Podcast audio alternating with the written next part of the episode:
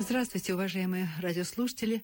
У микрофона Людмила Борзяк. Наш телефон 956 15 14, код Москвы 495. Еще раз я повторю, 956 15 14, код Москвы 495 и пейджер 660 10 55, 660 10 55, код Москвы 495 и добавляйте абонент Радио России. Сегодня у нас продолжение бесед о заповедях блаженств. Сегодня тема «Заповедь блаженны кроткие, ибо они наследуют землю». Это, так сказать, славянский перевод. И с вами будет сегодня беседовать протеерей Георгий Крылов, настоятель храма исповедников и новомучеников российских э, в Строгине или Строгино, по, по всякому случаю. Здравствуйте. Здравствуйте. Здравствуйте. Итак, первый вопрос от меня. Дальше пойдут, я думаю, вопросы радиослушателей. Первый вопрос. Что же такое за состояние души кротость? Ну, евангельские заповеди хорошо воспринимать в контексте.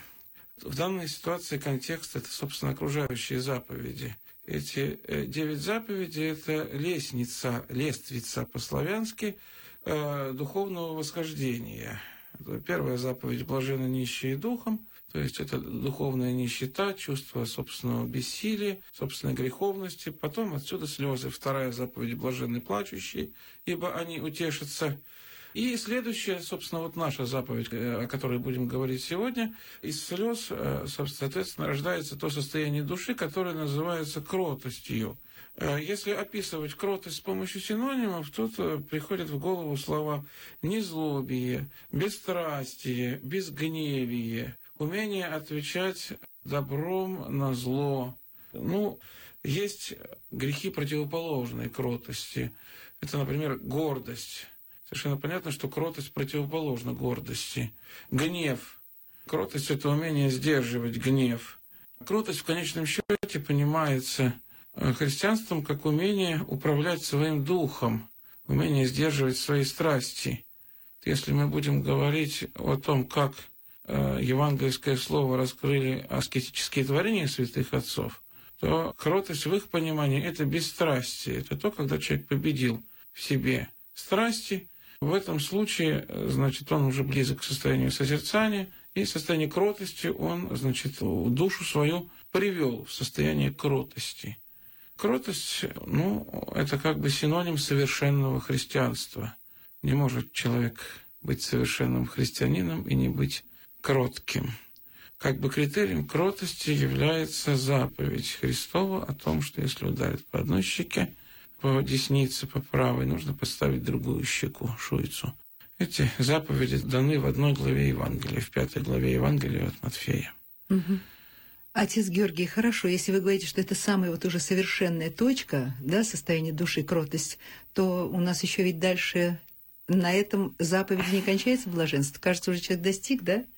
Все вы перечислили замечательные качества души. Это не самое совершенное состояние души, это, э, но кротость является как бы показателем, барометром совершенного христианина. То есть, если кротости нет, христианин, конечно, не совершенен. Нет, дальше еще много ступеней. Вот, э, значит, у нас там и милость, и чистота сердца, и миротворчество, то есть мир внутренний, как правило. И в конце концов, венец, который завершил жизнь многих христиан, это страдальческий подвиг, изгнание за правду, вот, поношение, злословие, и в конце концов, вот, э, если эти две заповеди последние объединить э, такой фигурной скобкой, ну, мученическая кончина э, для христианина. Это венец, который венчает совершенную христианскую жизнь, венчал совершенную христианскую жизнь многих. Потом, ну, лествица, понимаете, лествица, это, конечно, условная лествица, потому что если мы возьмем практические пособия для духовной жизни, возьмем добротолюбие, там, конечно, духовное восхождение, оно изображается более конкретно. Вот. Ну, в общем, здесь как бы добродетели тоже, они по мере возрастания, данные в режиме возрастания. Угу. Наш телефон 956 15 14, и вот сейчас у нас уже есть звонок радиослушателя. Здравствуйте, угу. вы в эфире, пожалуйста. Здравствуйте. Что, есть у нас звонок, нет? Алло. А вот, пожалуйста, да. да, пожалуйста. Здравствуйте. Говорите, говорите, вы в эфире, пожалуйста. Значит, я вам скажу хоть так, чтобы все исполнялось то, что говорит отец Георгий, все люди мира, чтобы сделали все это, чтобы у нас не лилась кровь, понимаете?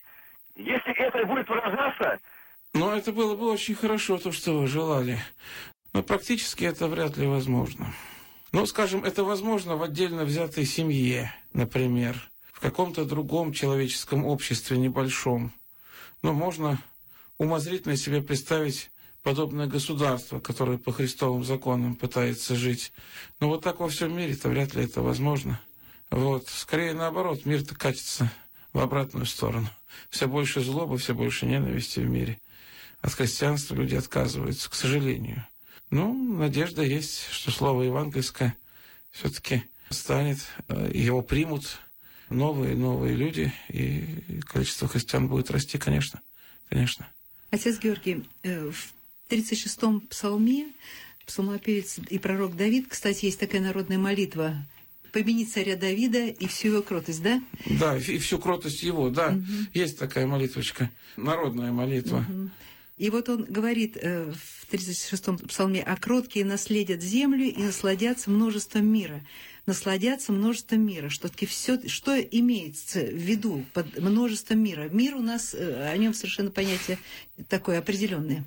Ну, мир, да, мир. Русское слово «мир» имеет два греческих аналога – космос и Ирине. В данном случае Ирине – мир внутренний, да, или мир между людьми, но не мир как космос. Множество мира – это значит то, что рано или поздно Господь кротким воздаст тем, чем они воздавали людям на зло. То есть он воздаст, он э, в конце концов э, приведет э, душу человека к внутреннему миру, к миру с Богом и к миру с окружающими людьми. Наверное, так. Что же касается земли, наследит землю. Вот блаженные кроткие, ибо они наследуют землю. Речь идет, конечно, о земле обетованной, то есть в конечном счете о Царстве Небесном. То есть фактически обетование то же самое, что и в первой заповеди блаженства, ибо их, их есть Царство Небесное. Царство Небесное еще не раз упоминается в заповедях блаженства. Это то, к чему мы стремимся, то, ради чего мы открываемся Христу. Кротость в конечном счете – это отвержение себя и открытость Христу. Мы открываемся Христу, потому что конечном счете надеемся на то, что Он нас защитит. Понимаете, в чем дело? В окружающем мире кротким, конечно, вроде бы места нет. Потому что этот мир, он построен на хамстве. Вот современный мир во многих компонентах. Это, наверное, вот практически со мной многие согласятся. Потому что стоит там вот э, сесть за руль, войти в метро, общаться в этом мире, мы увидим, что в этом мире для большинства людей сейчас, к сожалению, по крайней мере, вот в той стране, в которой я живу, в том городе, в котором я живу, основным мотивом является именно сила. Они хотят значит, добиться своего, победить э, врагов, значит, э, сильными, какими-то волевыми, смелыми, вот, побеждающими быть. И Э, именно вот этому учит и современная культура светская, и художественные произведения, и даже средства массовой информации, новости там и все прочее. Вот, то есть превозносятся люди сильные, волевые, способные как-то вот значит, перевернуть этот мир, добиться своего, построить карьеру, значит, э, обогатиться, то есть, ну, вот, завоевать э, себе место под солнцем. А христиане-то они завоюются вместо под другим солнцем, э, совсем другим, не солнцем этого мира, а, а место в мире горнем, в Царстве Небесном. Не любовь к наслаждениям, не гедонизм, а любовь к Богу ими руководит. И кротость, она, да, немножко не умещается в этом мире. Она никогда не умещалась. Естественно, предположить, что, ну, казалось бы, если в этом мире не бороться за себя, за свое «я», отвечать добром на зло, то ну, нас просто раздавят, расплющат, от нас ничего не останется, и христианство проживет ближайшие там полтора года, и, и все. Но реально-то на самом деле все по-другому. Господь сказал, что будете овцами среди волков. Вот. Ну, волки, казалось бы, овечку-то растерзают, но они растерзают, если Господь ее не охраняет. Служить по заповедям Божьим Господь охраняет и христианство, невзирая на кротость и смирение проповедников, оно распространилось по всему миру. Отец Георгий, у нас звонок от радиослушателя. Здравствуйте, пожалуйста, вы в эфире. Говорите. Здравствуйте. Здравствуйте. Будьте добры. Вы знаете, сейчас я коротко постараюсь. Вот кроткий человек, он всю жизнь вот терпит обиды, разочарования и так далее. И вы знаете, вот силы душевные как бы вот на это уходят, потому что человек все глотает, переживает. Вот. А Господь нам дал жизнь, и жить-то хочется сейчас, понимаете? Поэтому вот что вы скажете? Спасибо. Я сейчас отвечу, постараюсь ответить на ваш вопрос. Э, на самом деле, тут человеку дано выбирать, жить сейчас и брать от жизни все, либо же готовить себя к вечной жизни. Все дело в том, что если человек живет по-христиански, это не значит, что он моментально ввергает в себя в полосу там житейских неудач, скорбей и так далее.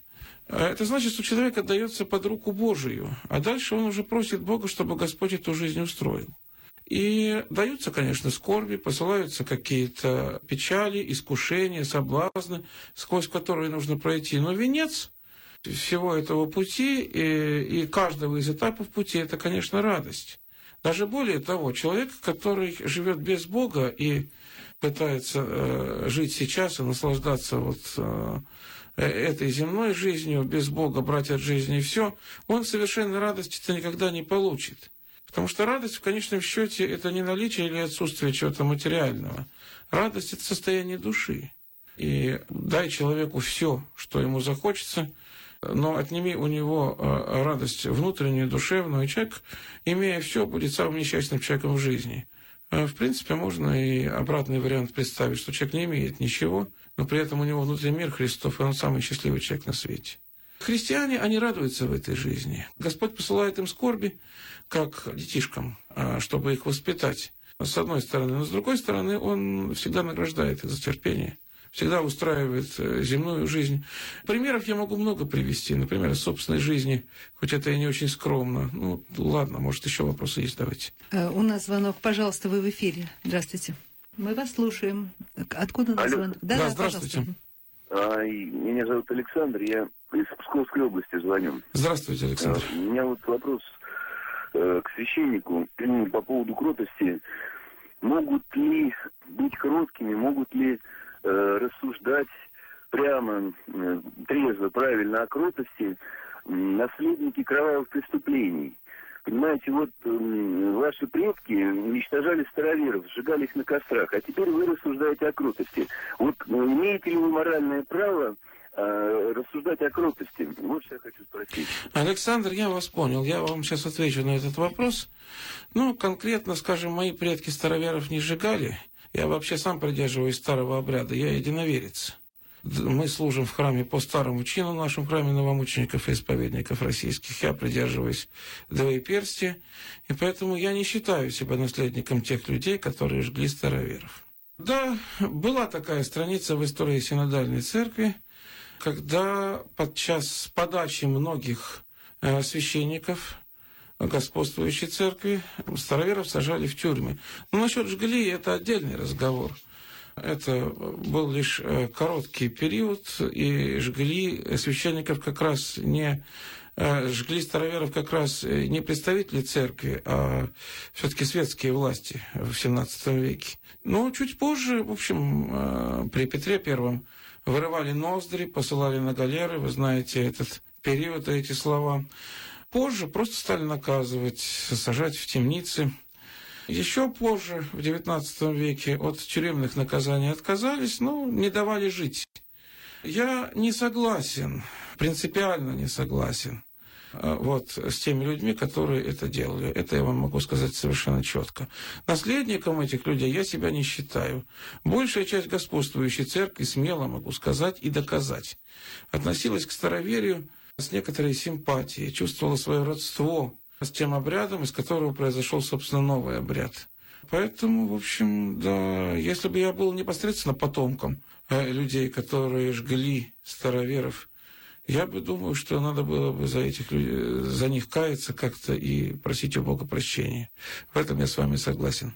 Отец Георгий, у меня к вам вопрос. Господь говорит, я кроток и смирен, да?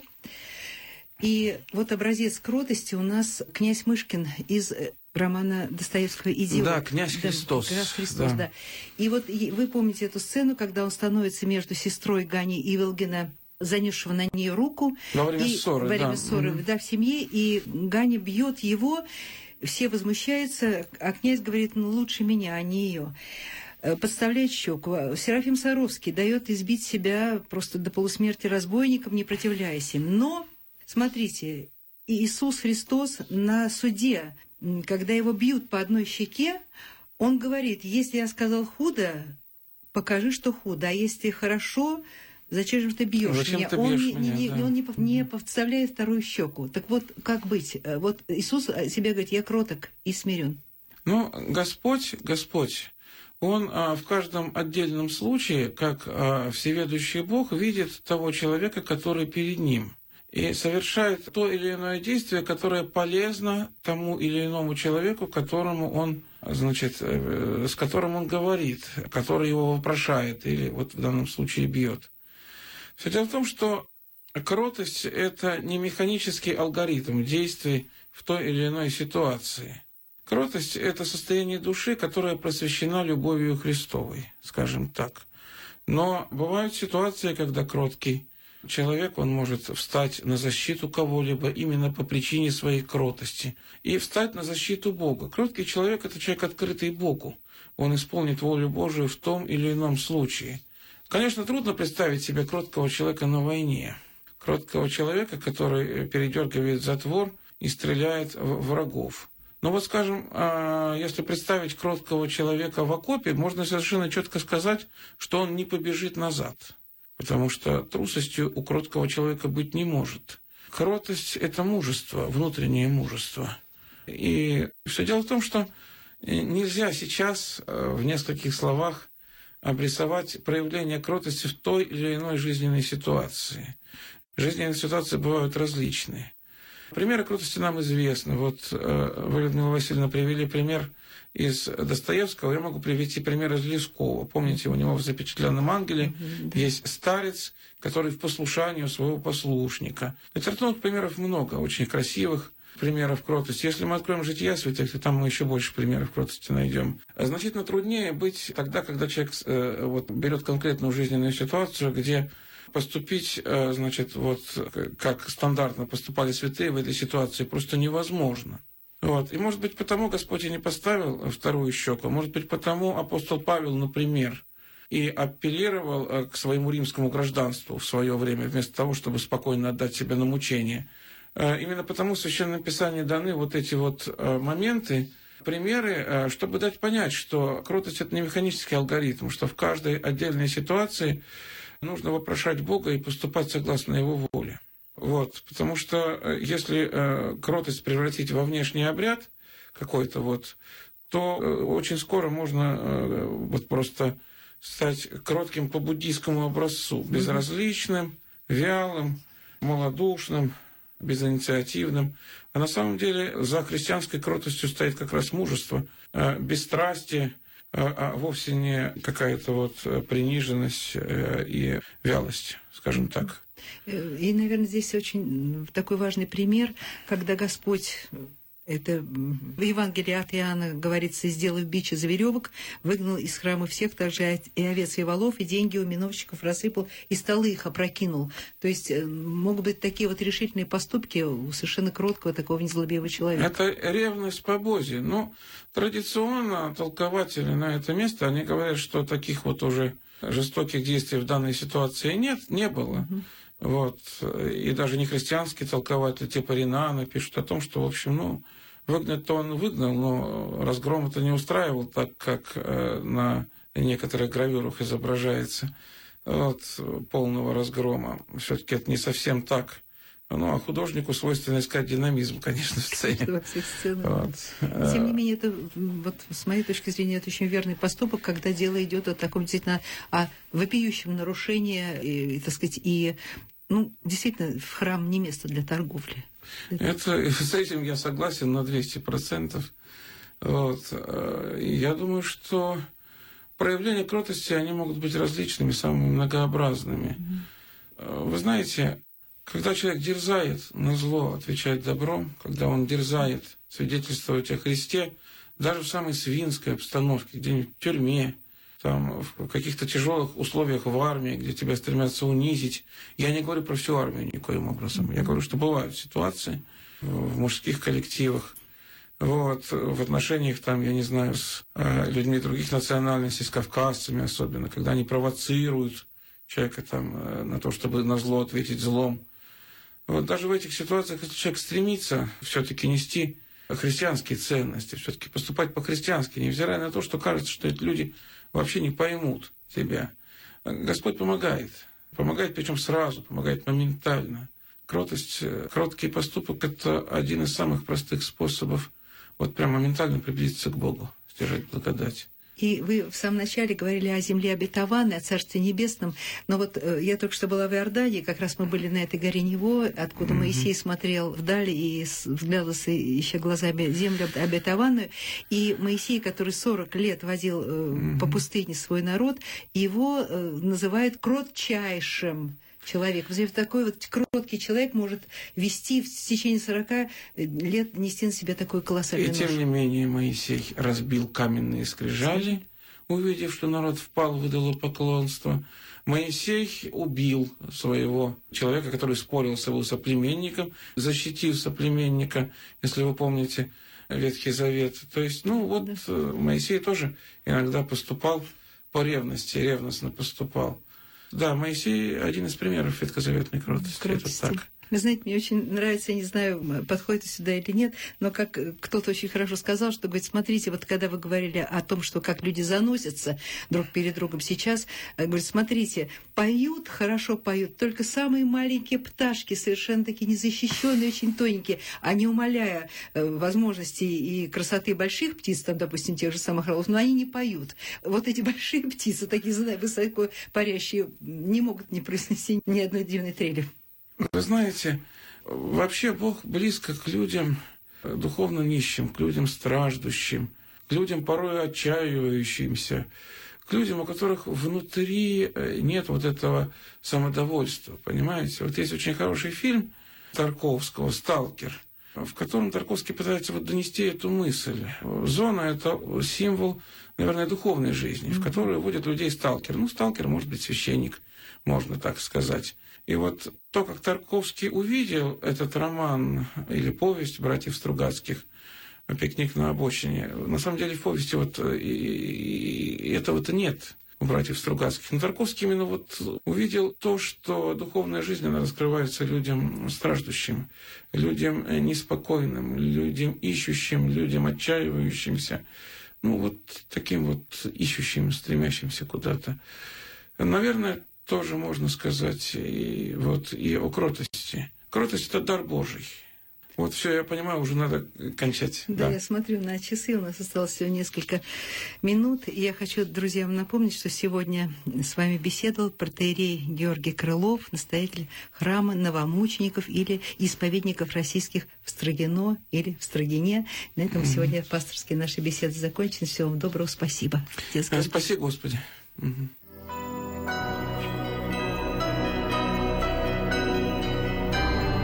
Слушали программу «Пасторские беседы» из цикла «Мир, человек, слово».